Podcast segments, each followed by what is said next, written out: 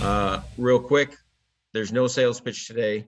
It's purely uh, our agenda to share uh, essential knowledge and insight and maybe bring a little fun to, to uh, a dry topic here. So um, let me do some introductions and then we'll get started.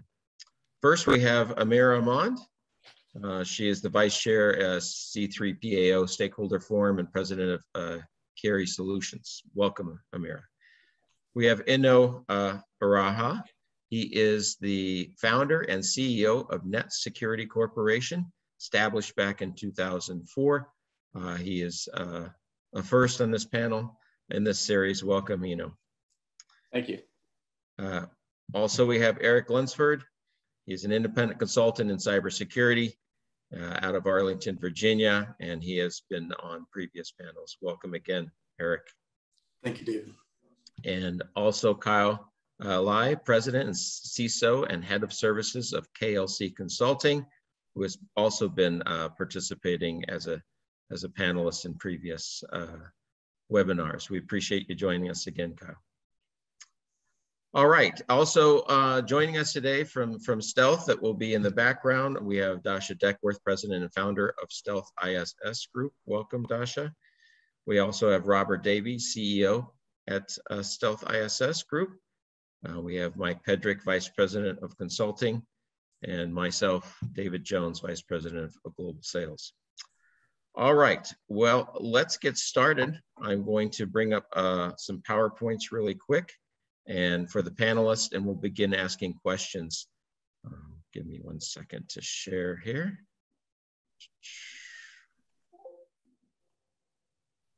All right. So introduction CMMC standards is a new compliancy standard that the DoD is in, initiating over the next uh, four and a half years um, and moving from NIST 800-171. Um, to do a, a quick uh, review of what the differences are for those that may not know, um, that are just getting into understanding this. Um, NIST 800-171 had about 110 controls in 14 families. CMMC level three has 130 across 17 domains. A method of compliancy uh, with NIST 800-171 could be achieved on your own or with help with an outside company. Um, with CMMC, you must pass assessment performed by an outside company, C3PAO, who will submit the assessment report to the CMMC AB uh, accreditation body for approval. So you have to be certified. Um, there are no levels within NIST 800-171. Uh, there's up to five levels within uh, CMMC.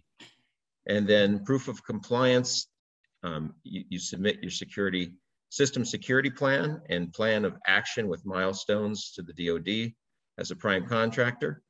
Uh, within CMMC, you after assessment by a third party the assessment company, the C3PAO submits the assessment report to the CMMCAB for approval. The approved assessment report serves as proof of compliance, indeed, before contract can be awarded. So you either pass or fail. This is a huge difference within CMMC versus uh, NIST 800.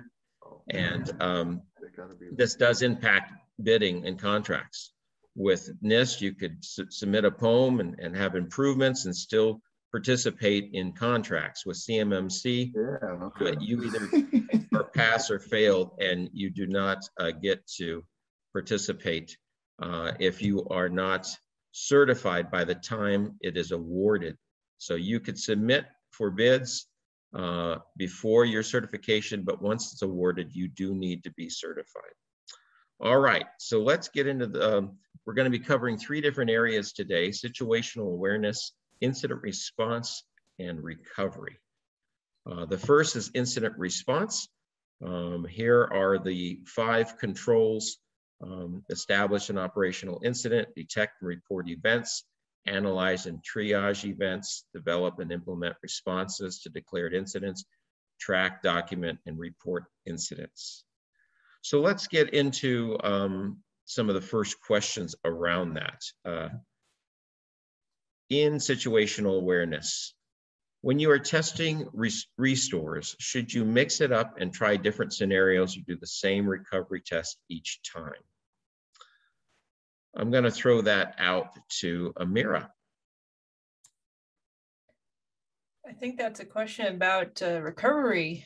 Um, so, uh, which I think we're going to talk about soon, right? Uh, okay. Um, question. Yeah, sure. Um, in what ways can a company apply situational awareness? All right. Uh, well, um, that that's about the next domain too. Uh, but uh, you know, situational awareness is about understanding the threat landscape, right? How are bad guys attacking computers? If there's no known threat, uh, you know, from a certain direction, um, you can be a little bit less concerned about something than, say, for example, in DC, there were there were warning banners saying uh, people are stealing cell phones. If your cell phone is visible, it might get stolen, right? So with situational awareness, that's an example. Everybody is now keeping a very tight eye on their cell phones. Same thing can go for computers in terms of ransomware or a certain type of phishing email. Yeah, I would um, like to add that um, uh, that a lot of times our situational uh, awareness can come from lessons learned. We can uh, go through incidents, and as they uh, evolve, we go through those. We compile those lessons learned. We, we take those, um, we create our training aid, uh, we educate our end users, and we develop playbooks. Um, a lot of that stuff uh, all works with situational awareness. And, that's just a couple of things that I wanted to point out, um, especially when it comes to developing playbooks. Your playbooks um, can be um, broken down and you can you can create these playbooks uh, per certain or different incidents and you can uh, that that'll help people that are um, working to respond to those incidents um, it also gives them something to to review to study um, and also it supports that training and education uh, so so people are situational aware of those different types of tactic, tactics and techniques that can be can be used by um, you know internal or external uh, users and hackers. Thank you, uh, Eric. And real quick for the panelists, we're actually doing situational awareness first, instant response second, and recovery third. So um, that appreciate that answer. Um, next question in situational awareness: In what ways can a company apply or, or, no, if, if your backup system can't encrypt the backups to FIPS 142 standard, is there another way to meet the requirement for cryptographic protection of backups without replacing the backup system? Kyle, would you like to take that one? Yeah, sure.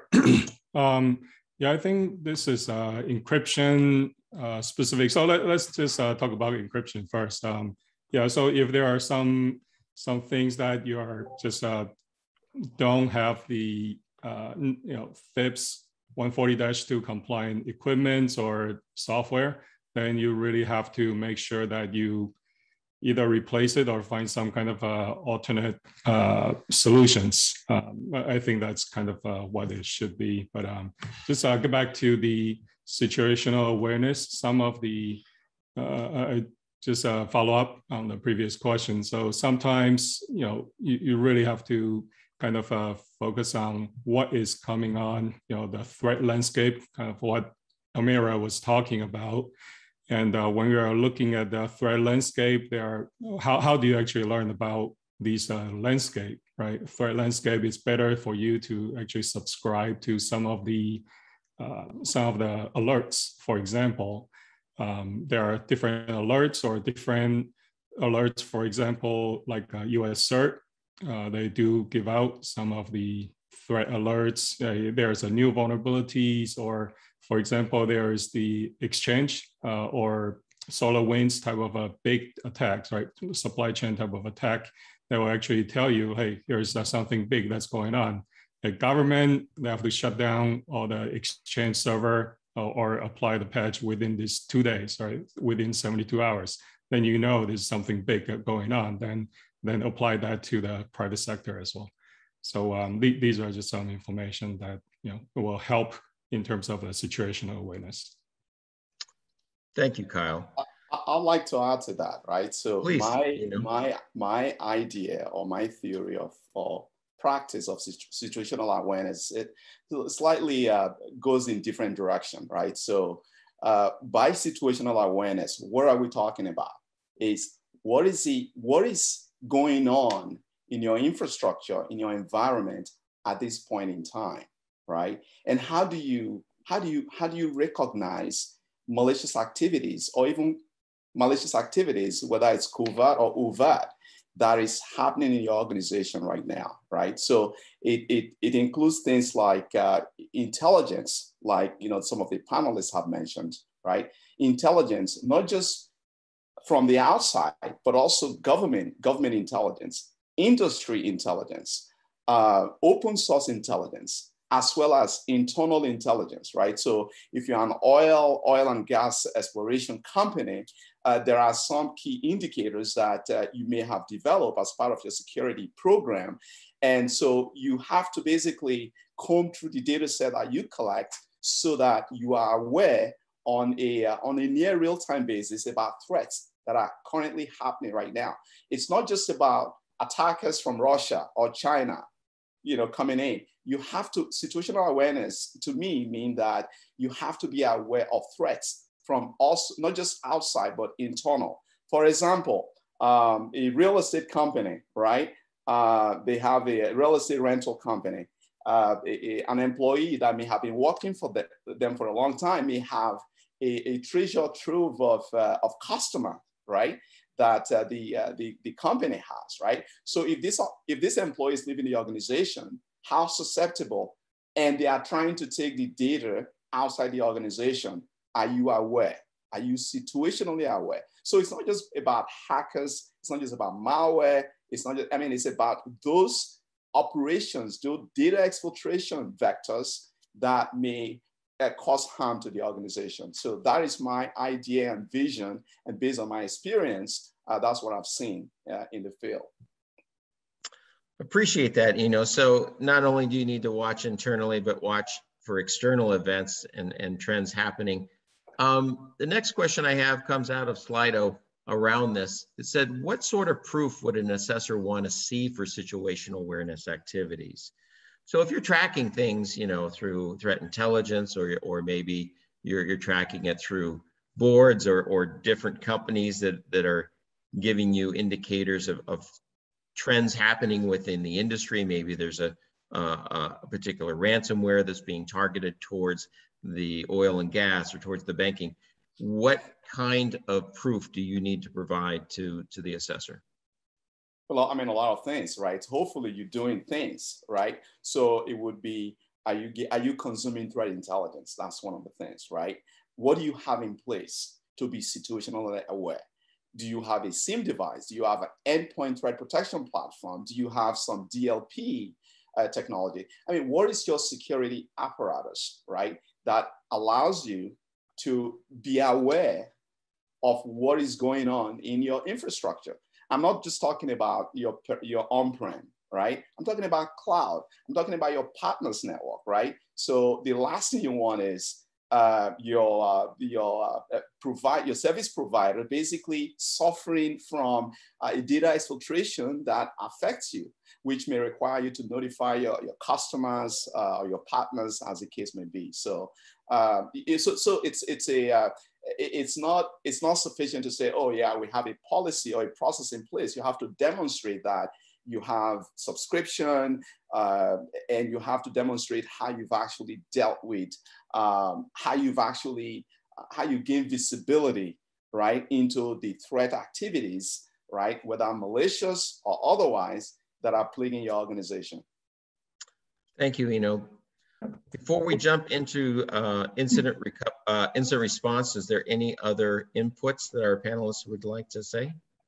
Yeah, um, so when I first started getting into cybersecurity and looking at all these controls, um, you know, for example, the audit cybersecurity domain, uh, one of the things I did way back at the beginning was I read it would say, um, you know, generate audit logs. And I'm like, okay, I'm doing that. And then it would say something about about audit logs. And I go, well, that sounds like audit logs. So yeah, I'm doing that. And that would say something else. And I'm like, yeah, why is it asking the same question over and over again?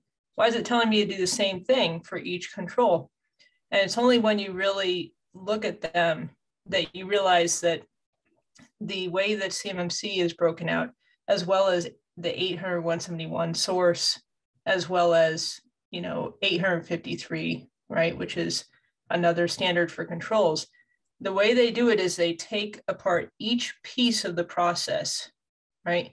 Not only do you have to review audit logs, but they, they want to make sure you create audit logs, right? And that those audit logs have information that's necessary.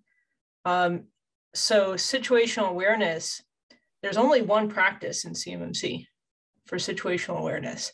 It says receive and respond to cyber threat intelligence for information sharing forms and sources and communicate to stakeholders. Uh, so for that one, where we're asking about what sort of proof, you want to show that you receive cyber threat intelligence, right? That might be an email.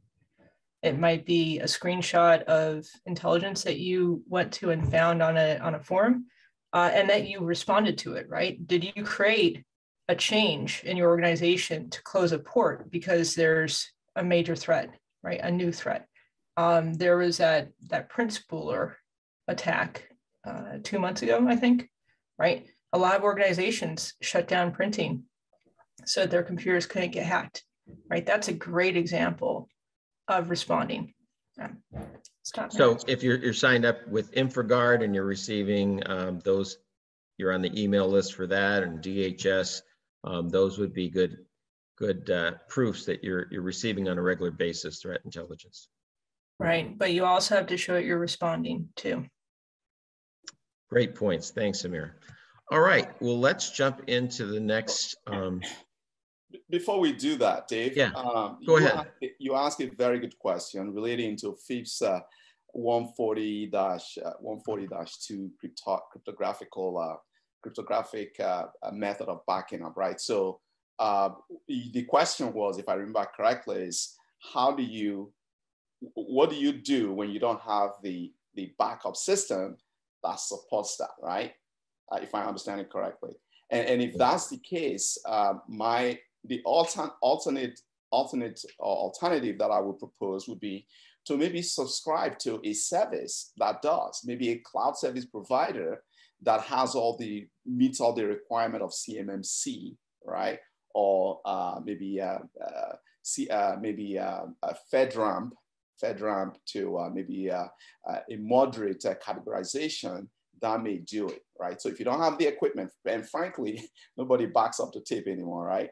Uh, so uh, I would I would propose that uh, backing up to a a, uh, a cloud-based uh, solution that provides those or that meets those cryptographic module requirement would, would satisfy that control. Thanks, Eno. Appreciate that. All right. We're going to jump into incident response now. Uh, here are the five controls around incident response, which I read earlier, which uh, should have been situational awareness, uh, but no worries. All right, um, let's get into the first question. I'll leave that up for a second for um, everybody in the room to look at those five areas of control around incident response. Uh, first question is, why do we need a, a, a cyber incident response plan? I think Let's start uh. For, for, responding to incidents quickly, um, you know, it, it's key that when an incident happens that you have people that are trained, equipped, and ready to react. Um, you, you don't want to find out about an incident three days later and, and then, you know, uh, start investigating it. Uh, you want to be able to respond uh, quickly and efficiently. Uh, and you also want to have a, a pre-prepared, consistent uh, response for handling uh, these type of incidents. And that comes down to just, you know, making sure individuals are educated and trained, uh, and, and, also, uh, you know, having like those playbooks, um, and then having a, a set of these incident response reports on hand, um, you know, to properly um, identify uh, what, what's going on with the incident is, and then who to report it to, uh, and follow those correct procedures um, to find out if it's an actual incident, uh, if it's a false positive, uh, and then to act on it uh, in an efficient uh, manner, and then to uh, report it to those individuals internally, externally, um, to provide the information on what type of incident it is. Yeah, and, and I think I, have been in the situation where I have to address the incident, right? So we were there in uh, in in the office for three days and three nights, right? So it's a really stressful environment, right? When you are actually in that situation.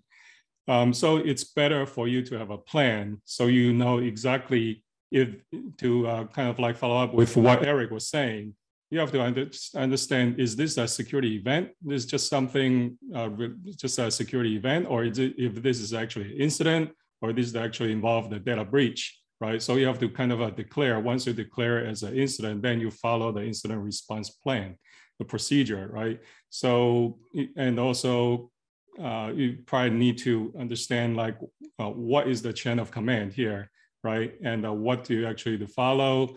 Who actually go to get to talk to the media because uh, if you're a big enough company, I think they're going to follow up with you. It's like, what's going on? So you better have somebody to talk to the media and uh, somebody to address inside um, to to identify like what do you actually have to do? Do you actually talk to the law enforcement authorities, right? And uh, do you actually know that when you actually talk to FBI, once you actually talk to FBI, everything is out of the door, right? It become a federal case. There's no turning back, right? You cannot just say, just kidding, right? Um, we are going to uh, we are going to uh, cancel that request. No, it doesn't work that way. So it's better for you to have that plan in place, right? And have that understanding what to do.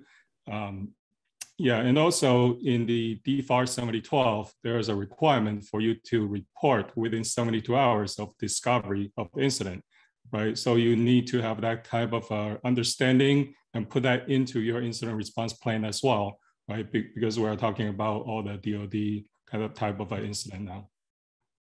Thanks, Kyle. Go ahead, Inyo. I think those are those are very great points, uh, Kyle and, and Eric, that, that that you brought up. Uh, 25 years ago, I started my career as a security professional. I was called to go to the, the crime scene it was involving a compromised Unix machine in Silver Spring, Maryland, right? I was new to the field. Um, and uh, they said, hey, you know, and uh, my colleague, a customer has been hacked. You need to go there and, and help them, right? So we went in, we, we you know, basically drove down and, and basically we were interacting with the threat actor. They weren't interested in trying to, uh, you know, trying to extort money or have you pay ransom it was that wasn't the case. It was more, hey, dude, look what I did. I was able to own this system, uh, and uh, you know, so that was a thrill then, then, right? They didn't have an incident response plan. Fast forward a quarter of a, a quarter of a century later to today, I do incident response for a living. I do breach investigations for a living. I mean, I will tell you right now, a lot of organizations, they have no incident response plan, small or large. So um, the instant response plan, like Eric mentioned and like Kyle mentioned, and I'm sure Amira will uh, will will, uh, will, will agree. Uh, you, if a plan doesn't exist, then you you totally flying blind, right? If a plan doesn't exist, then you want to contact maybe your local police or your the city sheriff or police uh, or FBI and give me a break. FBI doesn't want to hear about your system being compromised unless it's of national, uh, national, uh, national security interest. They can care less. Everybody's calling them, right? So do your homework and uh, develop an incident response capability for your organization. And oh, by the way, this is not something you just go on the uh, internet and just say, oh, this incident response template, I have to adopt this. And then just maybe, maybe, uh, maybe do a, a, a test replacement and make it your own, right? It has to be tailored towards your organization. It has to be tested. It has to be rehearsed. It has to be socialized. And you have to have those chain of command. Who do I contact, like Kyle mentioned, when there is an incident, right? What internal group do I have to engage, right? So it is really, it's not just a document that you create and, and just call it a day. It is real. I see uh, in my invest on my in my daily investigations, uh, people that organizations that are getting compromised, right? And the first thing they do is they restore backup from tape. But guess what? You have not done a thorough, uh, a thorough analysis on, on how the adversary infiltrated into your system. And, and moreover, you spoil the evidence because once you call me in, you basically tamper with the evidence, right? So an incident response plan basically allow you to, to define what, what incidents are and how you are going to handle the incident and communicate with stakeholders, internal stakeholders, as well as external stakeholders. That is my take. Thank you, Eno. All right, uh, next question. This is a good one. Um, does CM, CMMC require you to have an experienced incident responder available in order to pass the IR requirements? Meaning, uh, someone with years of experience in security operations, or is it okay to have a plan and to call for help if needed, like have have a, a MSSP on retainer um, to to drop in if those type of situations happen? Who wants to take that, Amir? I, I want to hear from Kyle on this one. awesome. Think? All right. Yeah, I, I think it's uh, I, to, to, for my own experience and uh, clients' experience here, it's better to actually have somebody that is experienced to be ready to handle the situation. And uh, to, to me, it's better to have somebody in-house or somebody actually on retainer, because uh, if you if you are a smaller enough company, right, uh, small medium-sized company, if you have an incident, most likely, if it's a big enough incident, everybody in the world will have this incident, and you will not be able to find another co company to help you, right? So, for example, Exchange, right? Uh, Exchange for just a just a uh, Microsoft Exchange, right? Back in like uh, like three, four, five months ago, when that happens, you know, everybody actually have a SLA for like four hours with uh, Microsoft, right? They have to wait for a week, have not actually heard anything back from Microsoft. So they are calling out to different companies to like, hey, can you help us? Because we have the, this incident and we know we are getting hacked. Or somebody's like, we don't know if we are getting hacked, but it's weird. Um, you know, we have this uh, weird behavior. But, you know, in that situation, it's really better to have somebody to be ready to help you. Um, yeah, whether it's uh, in-house or have a re- in the retainer. Um, yeah, that, that's my take on that.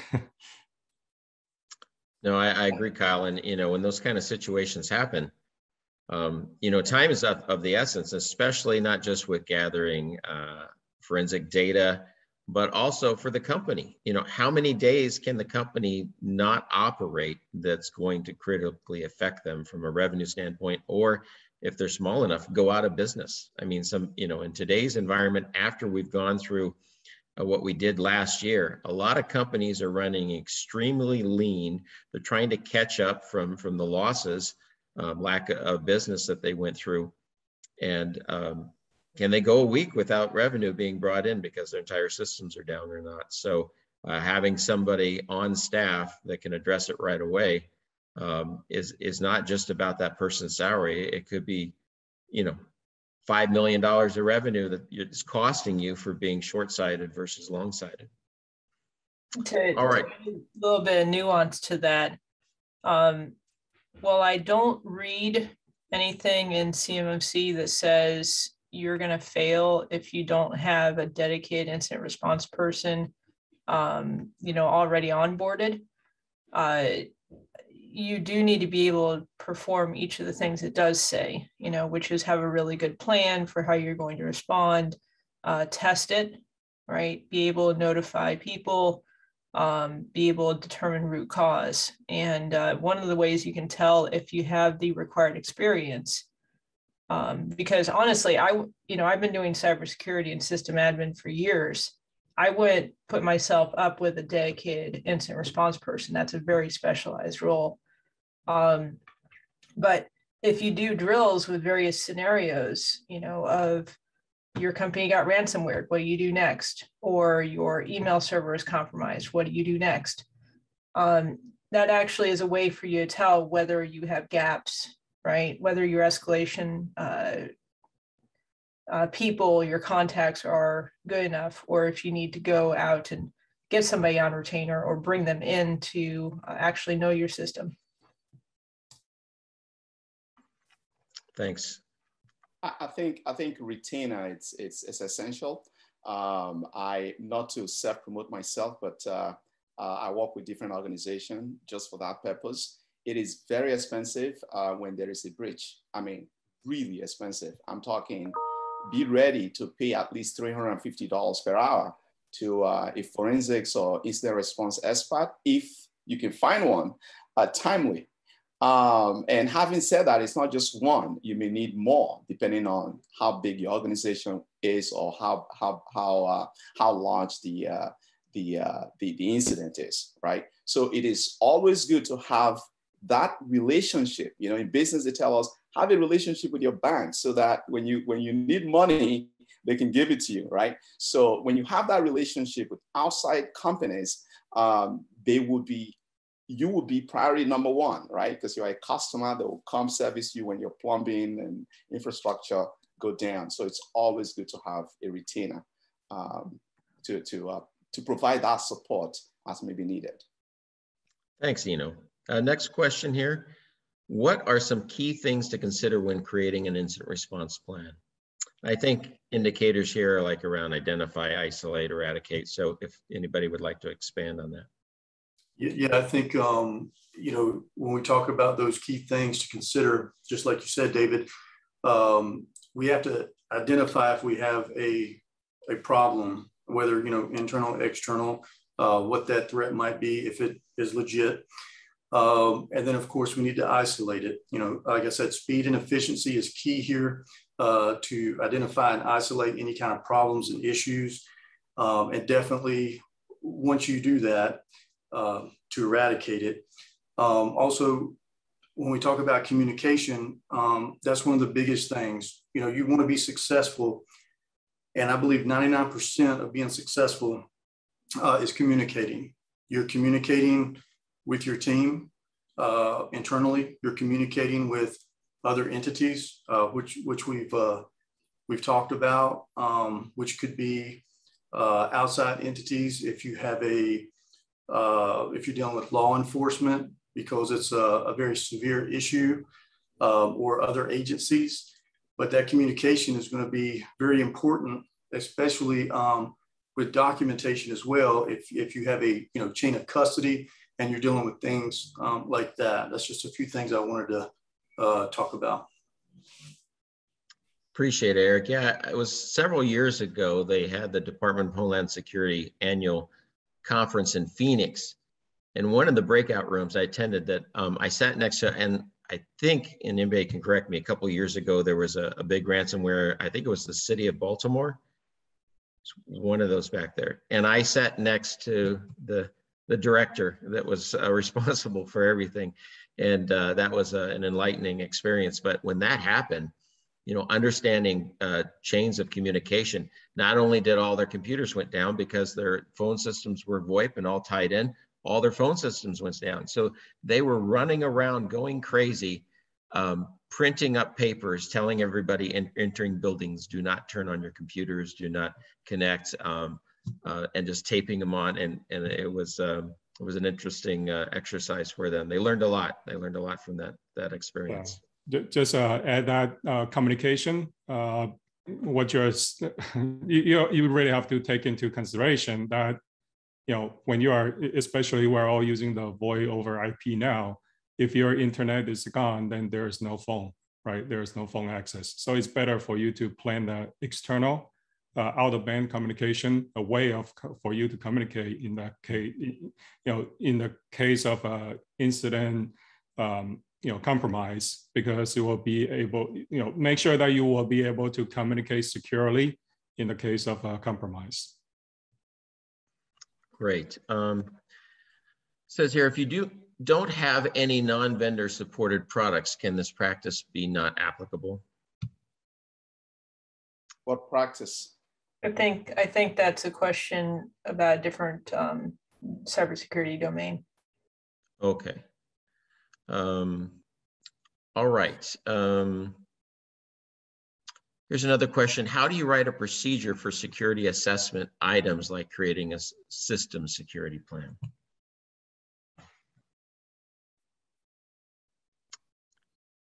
Kyle, you want to take that one? Uh, how do you actually create a system security plan? Is, is it says, how do you write a procedure? Oh, let's see. Um, how do you write a procedure for security assessment items like creating a system security plan? Uh, okay, so uh, for security assessment, um, creating the security assessment, Okay, I'll take a step on this. um, I think it's probably just uh, creating, um, depends on the risk type of, I think it's all based on the risk, right? Do a risk assessment, understanding what type of uh, system there you have in scope.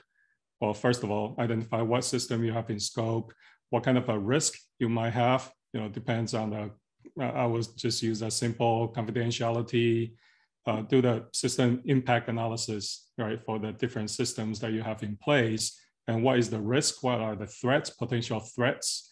Then based on those, then you can kind of uh, put together kind of like a assessment, security risk assessment for each of the system.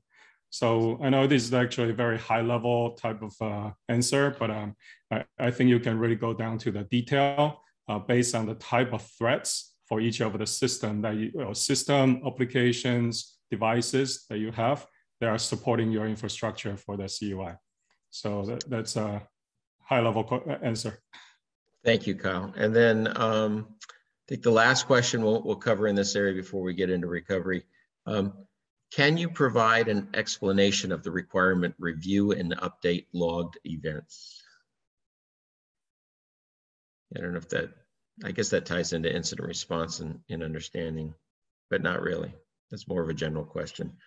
But well, let's take it and answer that since I threw it out there. Uh, so the, the question is, uh, can you can you uh, can you repeat the question again? Can you provide an explanation of the requirement, review, and update logged events? Oh yeah. So uh, for example, uh, uh, let's say that um, you are when you the you have an application that you've developed, right? and um, you uh, you are collecting verbose log, right? You're collecting, you know, logs of what you deem to be critical elements, right, of the application or the system. And let's say there is some kind of modification to the system, uh, let's say new version, right, with new new new data set or data elements, right? You want to be able to modify your auditing capa- uh, uh, uh capability to be able to capture those events that all of a sudden the system is is uh, is not capturing. For example, let's say the uh, uh, let's say the system now stores uh, the user that is that has logged onto the application, right? Um, and maybe their date of birth, as the case may be, right? So you may want to include um, things like uh, uh, who is accessing that information, right, as a new data element as part of your audit log, right? So that is my understanding, that's my understanding of the question, uh, is to basically adopt your, uh, your, your log, your logging capability to include those things that may be of interest to detect intrusion or future investigation. And one thing I would like to add, David, is when, when we talk about each of um, the different things we consider, you identify, isolate, eradicate and communicate. You know, each one of those stages, it's, it's critical uh, that when you're investigating an incident, that you're pulling those logs, that you're reviewing those logs. Um, those are going to be used uh, in, in, the review process as well, and in the learn process when you're educating end users. Uh, any kind of logs in those endpoint devices, firewalls, uh, anything uh, that would be uh, critical in those, you know, that was used in those systems uh, that information, you know, um, those logs should be should be provided um, as as uh, you know evidence as well as uh, lessons learned. So that way you can use those to prepare, uh, you know, for future incidents and things like that, and also to uh, update, patch, and and prevent those future incidents. Uh, just looking at it from from the um, incident response perspective. So I see, I see a question um, from the audience. Do I need to monitor event logs and security 24 seven? Uh, which is related to incident response. And um, I, I thought that's a pretty cool, cool one to bring up. uh, Because um, I, I don't believe that CMMC or, or the other frameworks require that you monitor logs 24 seven. You can organizationally define how often you monitor them um, and do it. Uh, now, I, I would re- recommend from a cybersecurity perspective, um, you know, setting a, a fairly uh, small interval, you know, daily, probably at most weekly, depending on the size of your company, right? If you're a huge company, have a staff that does it 24 7. Um, but I'd also take advantage of technology to have major events uh, email you or text message you. Right. That's the that's the advantage of having a, a centralized logging system. Is it a lot of them can do that. Yeah, um, just, just uh, one more on the log. So on the DFAR 7012, they mentioned about store or keep the keep the log or keep the, the traffic log for 90 days. So it's better for you to you know have your log keep at least 90 days. I usually say maybe just add another month, 120 days, uh, just in case. Because DoD when they are looking at the evidence, they're- in, in the case with a DoD, right? If there's an incident, you report to them, they will just say, they could actually say, yeah, send me the malware that you actually have captured, send me the disk image, right? And also, by the way, send me the log for the past 90 days. Well, th- So, so this is actually where the incident response and situational awareness intersect, right?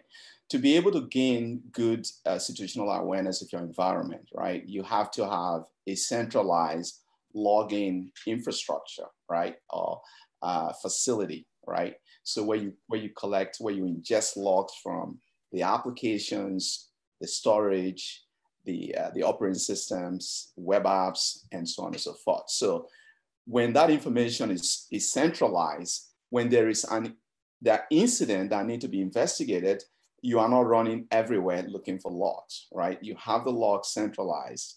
And ideally, and I think uh, um, Amira um, uh, uh, touched on it, touched, touched on this. So it depends on your financial bandwidth, right?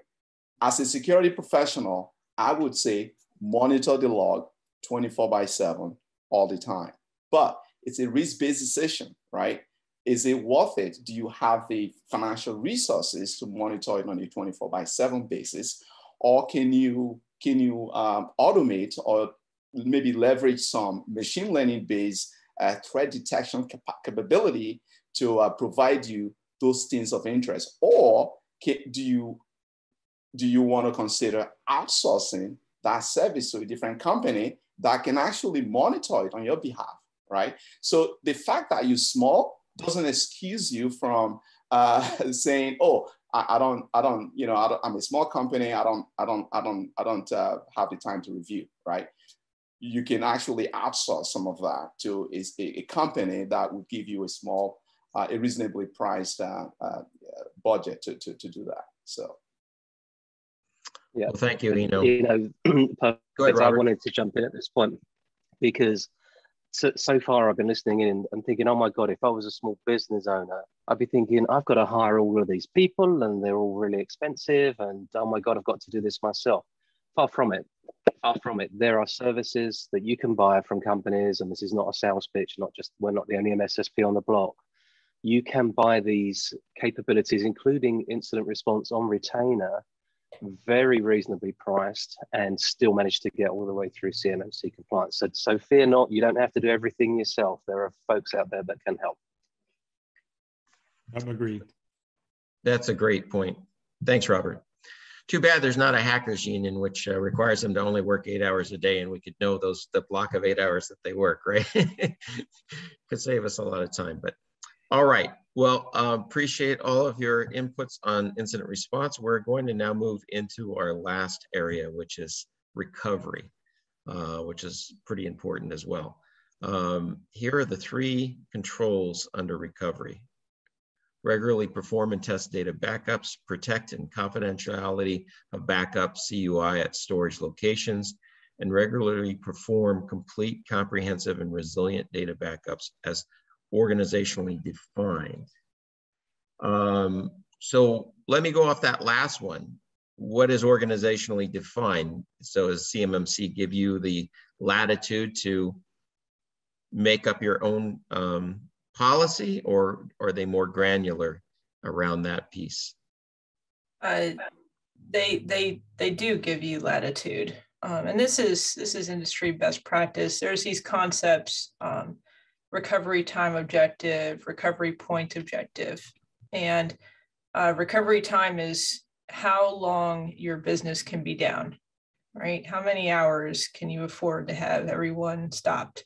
And then recovery point is how much data can you lose, right? Can you lose a week's worth of data? Can you lose five minutes worth of data? Depends on the business, right? A um, uh, you know, small businesses uh, that don't have a whole lot of information system use, they might, it might not really affect them if they lose a full day worth of data.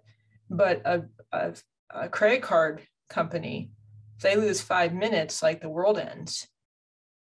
Um, so those metrics are actually called out in the CMMC assessment guide. And those are generally defined by top level executives who would understand the the comprehensive um, picture of what would what would adversely affect the business you know at a at a core level right? Does the business actually go bankrupt because of this?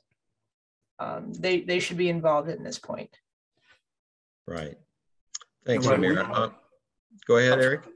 and when you're talking about backups um, you know you got to think about not just you know the backup at that time uh, incremental backups or you know weekly backups. You need to think back about other controls that you're doing, like change configuration, change management, because if for six months, um, you know, you haven't tested or checked your backups, and let's say you know a user accidentally deletes a lot of stuff, and you have to go back and you know uh, fix that, and come to find out six months ago there was a, a change but no one properly, you know, did a risk assessment. Uh, no one properly did the change management and followed those control procedures. So your backup stopped six months ago. So that's one thing I just want to point out is you need to uh, test your backups. You need to have a post uh, check, you know, as well as that pre-check to make sure they are functioning and uh, backups uh, are being conducted. Appreciate that. You know, in that second control, when it says protect the confidentiality of backup CUI storage at storage locations, is that referring to everybody has to be in GCC high? Can somebody kind of elaborate what that really means from, from a requirement Yeah, oh, I would say, you know, you, you want to actually get a, you know, could be a service or it could be in the cloud or it could be um, just uh, anywhere that could be on uh, could be on the cloud or could be offsite. But uh, if you are going with a service provider, you probably want to make sure whatever that service provider is certified FedRAMP high or FedRAMP moderate, right? I think at least for CUI have to be FedRAMP moderate. So you know, make sure that the whatever the service that you're using um, actually have that, and also make sure that you know, if you are storing the data, right, they also need to make sure they're you know getting back to the FIPS 140-2, right? Make sure they have the encryption in place. Um, make sure that whatever you are storing actually are uh, certified you know, solution. So so so backup is really really critical, right? I was involved in an investigation recently in McLean, Virginia, where the, uh, the organization uh, was hit with ransomware. Uh, they were doing backup, small, you know, small, small organization. They were doing backup religiously, right? Uh, but when they got compromised, they were doing backup. The backup was actually stored in the same, the same building, the same office, right? So my recommendation is if you're doing backup, right, back up to different medium, store them securely, keep them far away, right? We don't typically get earthquake in uh, in northern in Virginia or in DC area, but uh, you know distribute those those backup um, uh, medium uh, in, in put them in different locations so that you don't suffer the same fate. More importantly, you have to test your backup all the time. It is not sufficient to back up all the time and you don't actually test it. And then when there's an incident, you say, oh, wait a minute now, let's get it back. We did backup last week and oh, the uh, we can't restore the data. So it's really critical to do backup, to test the backup medium and to actually test the recovery process to make sure things work. And, and, and I hate to sound, sound, sound like this, and I know my director is going to kill me when I, uh, when I say this, but uh, he's an advocate.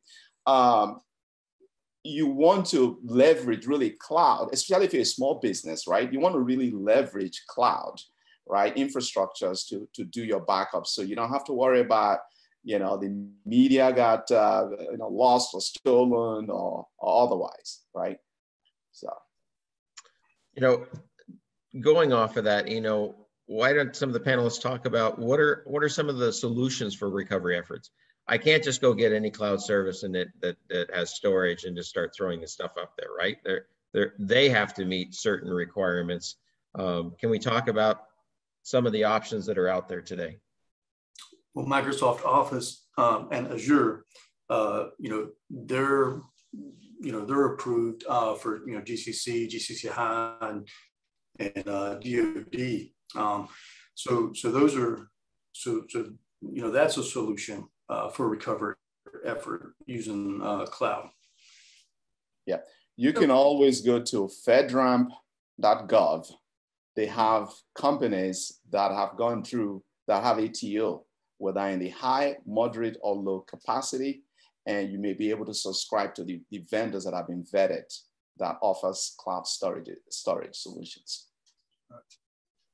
Coming back to that requirement for protecting the confidentiality, um, it's almost a trick question because everyone thinks, okay, well, I need to encrypt it, but it means uh, more than that. You know, it means that, so picture this the organization has put in all of these security controls right they've got super strong firewalls and none of the users can install their own software and you know hordes of people watching audit logs and they take their central system that has all of the secure data and they back it up and they put it onto an external hard drive and then they put it in their lobby right like that's that's what what the concern is. Um, so how do you, you know, make sure that backup data isn't like a weak spot?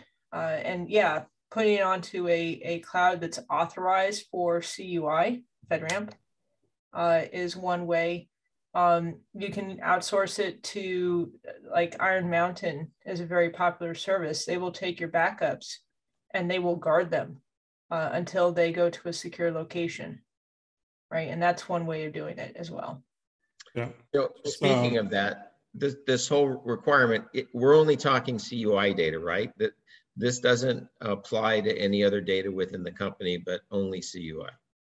Is, is that correct? Well, it, it, it, applies to um, your CUI data, uh, intellectual property uh, data, and uh, other other data um, uh, sources. But of course, that could uh, you know, any kind of data that could render your company uh, non-operational. You know, those are any kind of data that if it was attacked by, you know, an insider threat or external, um, you know, it could take the company offline, cause damage or any kind of failure within the systems. So, um, you know, it, yeah, we got to protect CUI, but you also have, you know, FCI and you have that company proprietary information uh, that you have to protect as well. So it should be taken, in, taken into consideration. Yeah, probably back to the risk assessment, right? Um, the data that company deemed important to them to operate their business. I think those are the type of data should be taken into consideration. Yeah. Great. Appreciate that. Um, yeah, just, just uh, have... another just another note here is that because we're talking about the ransomware, a lot of, uh, I would say, decent uh, number of people, they probably will do a backup because, um, hey, I have uh, this uh, cloud, uh, OneDrive or whatever drive, right? They are actually attached to their to their laptop or to their server, and they actually do a backup to these drive. But just remember that ransomware nowadays, they will look for the drive and uh, wipe out the drive or encrypt the drive, right? So if you actually have something that's only attached to your to your Windows Explorer, right? Just another drive that you actually back up. Yeah, just to know that it's probably better to have it, uh, like what you know was saying, something that's offline. Once you back up, take it offline. So if there if your system actually get compromised, it's not impacting your backup. Thanks, Kyle. Well, we're getting close to the top of the hour. We got three minutes left. Um, any last uh, points from any of the panelists today? I'll say uh, situational awareness, incident response, and recovery, they're all very tightly well, working together. So yeah, just uh, make sure that you address all three at once. Yeah, so then you will be a golden. And, and uh, the last, the last, my last point is um, that to gain situational awareness, it's not just sufficient to have an antivirus, right? And say, oh yeah, I'm done, right? From a security standpoint the entire security stack has to be in place, right? You have to have your firewall, right? You have to have log logging going on. You have to have a centralized logging infrastructure. You have to have an endpoint threat protection platform, right? And so you have to, all of these things have to be working together like a well-oiled machine. That is how you're going to get situational awareness. That's how you're going to secure your asset. That's how you're going to answer the question when your CEO asks, how secure are we? You can't just say, well, we haven't received uh, ransomware yet, right? So you have to be really vigilant, right?